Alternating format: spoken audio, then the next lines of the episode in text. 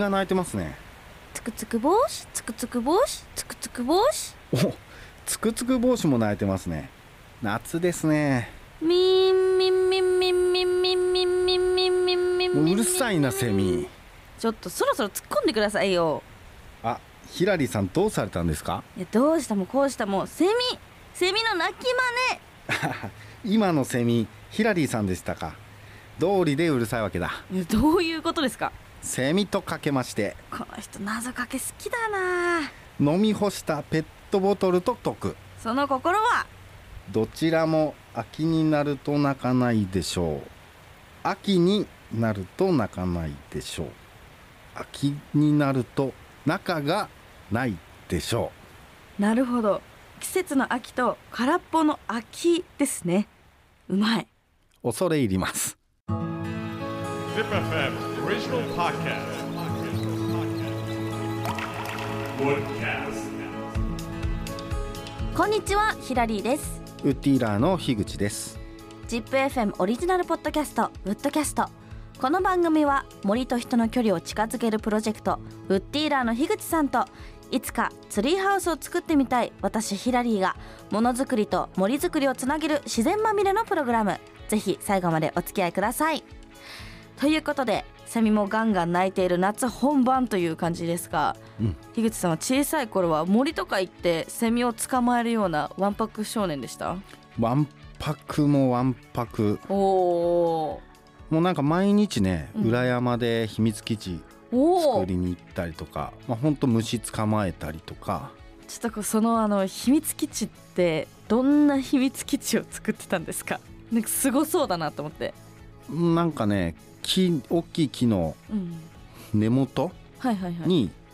謎の小屋かけたりとかほう段ボールでこう小屋作ったりとかでも段ボール使われるんですね 昔ね昔はね小もう学校の頃なんかそんな感じですね今とか作ったらもうすごいのできそうですよ ねもうそうですねえーお子さんと作ったりとかはしなかったんですか今の子は秘密基地作るような場所がないもんねああそうですねうんあんまり空き地とかも減ってきないてでもうそんなの作ってたらなんか通報されちゃうもんね怒られちゃう そうさて今回のエピソードなんですが私ウッディーラーのホームページ見ていたらですねアロマルームスプレー作りワークショップというのを見かけたんですけどもウッディーラーはそういうのもやってるんですねそうなんですこのワークショップはねあの定期的に開催しておりますうんまあ木の香りっていいですよねもう私は昔からおじいちゃんの家で木材触ってたんでまあウッド系の香りって結構癒されるんですよはいまあちなみに木材の種類によってこの香りとかね、まあうん効能、まあこういうのも違うんですよ。そうなんですか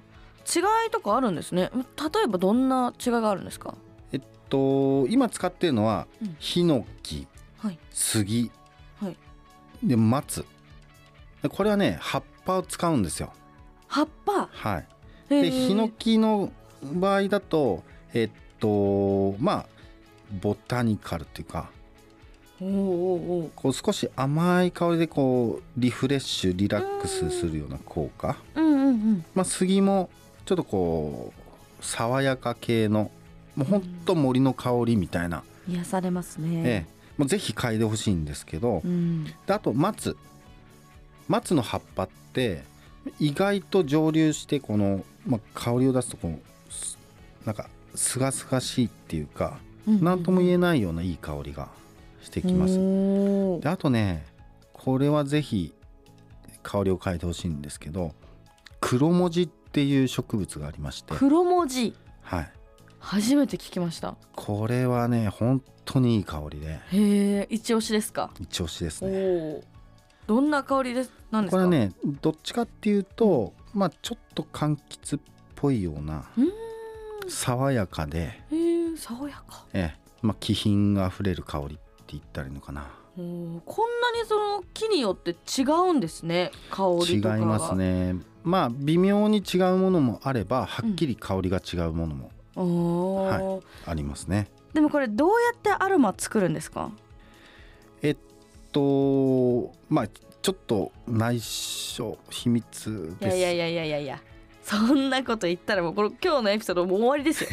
終わりますかえ教えてくださいはい、どう まああのーこれはね一般的に、うんまあ、精油を作る工程におきましてははい大体もう水蒸気置換法って言ってうんうん蒸留をするんですよ水蒸気で置き換えるこれ私やったわ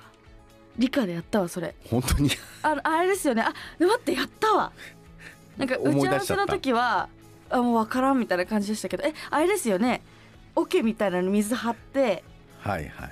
であのけんけんなんだっけ試け験管試験管うをん反対向きにやってでなんかストローみたいのでやそそれじゃないか多分それ水素を作る時のやり方かなって思いますけど違いましたえっと ね瓶、はいまあいわゆる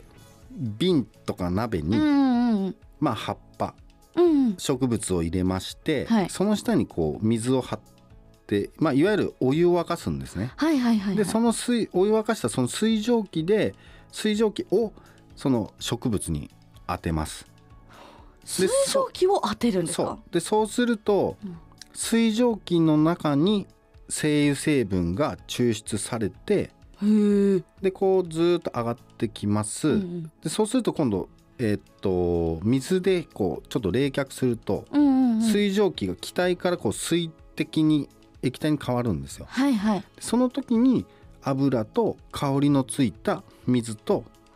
香りのついた水ってそのフローラルウォーターっていうんですけど、へえフローラルウォまーあ、ター、これをまあ最後その分離器の中に溜めましてうんうん、作っていくと、へえそれでアロマスプレーを作るんですねそうですこれその混ぜたりとかもするんですかそうあのーまあ特にそのフローラルウォーターっていうのが、うんうん、えーっとまあ香りも良くて、まあ、強すぎないっていうのが、まあ、一番いいところなんですけど、はいはいまあ、これをね何種類か配合してですね、うんスプレー自分だけのオリジナルのスプレーを作っていくとこれちなみに樋口さんのお気に入りの香りっていうのはありますか樋口スペシャルみたいあそりますうですねうちの場合はやっぱり一番のおすすめは黒文字なんですよねなはいはいはいさっきも言ってましたね、はいもうとにかく香り高い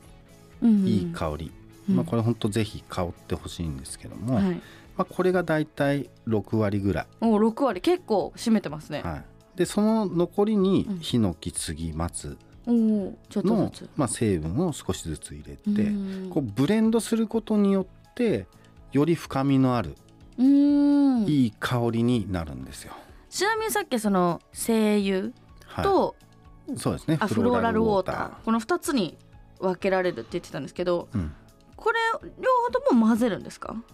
えっとね精油成分っていうのは、うんえっとまあ、別に抽出してうん、精油として残すんですけああどーも残すんだ、このフローラルウォーターっていうのが、うんまあ、これもね若干油も残ってて香おーりもついてるっていうものになるんで、じゃあメインはフローラル、そうそうたくさんこう気軽に使えるっていうかう、んうんうんうんうんなるほどねこれがいいところですね。わあでもこれちょっと一回参加してみたいですね私ももうぜひぜひもう匂いとか結構好きなんでぜひ参加してください。とウッディアの、あのーアロマワークショップで使用しているフローラルウォーターって、うんもう全部、まあ、い豊田市産なんですよ。おおでしかもうん旬の時期とか、うん、まあ、そういうのを見極めながうら、んはいはいえー僕らが山に行って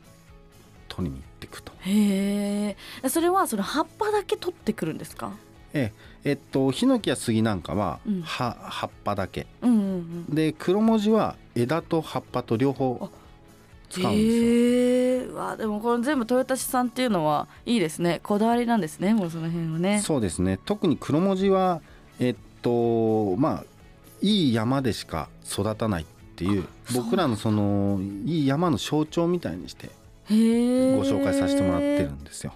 これちなみにどうやって参加すればいいんですかウッディーラーのホームページか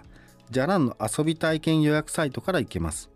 ウッドキャストをお聞きの皆さんもぜひはい、というわけで今回は木材からアロマスプレーを作るというお話でした次回のウッドキャストもお楽しみに森はいい匂い。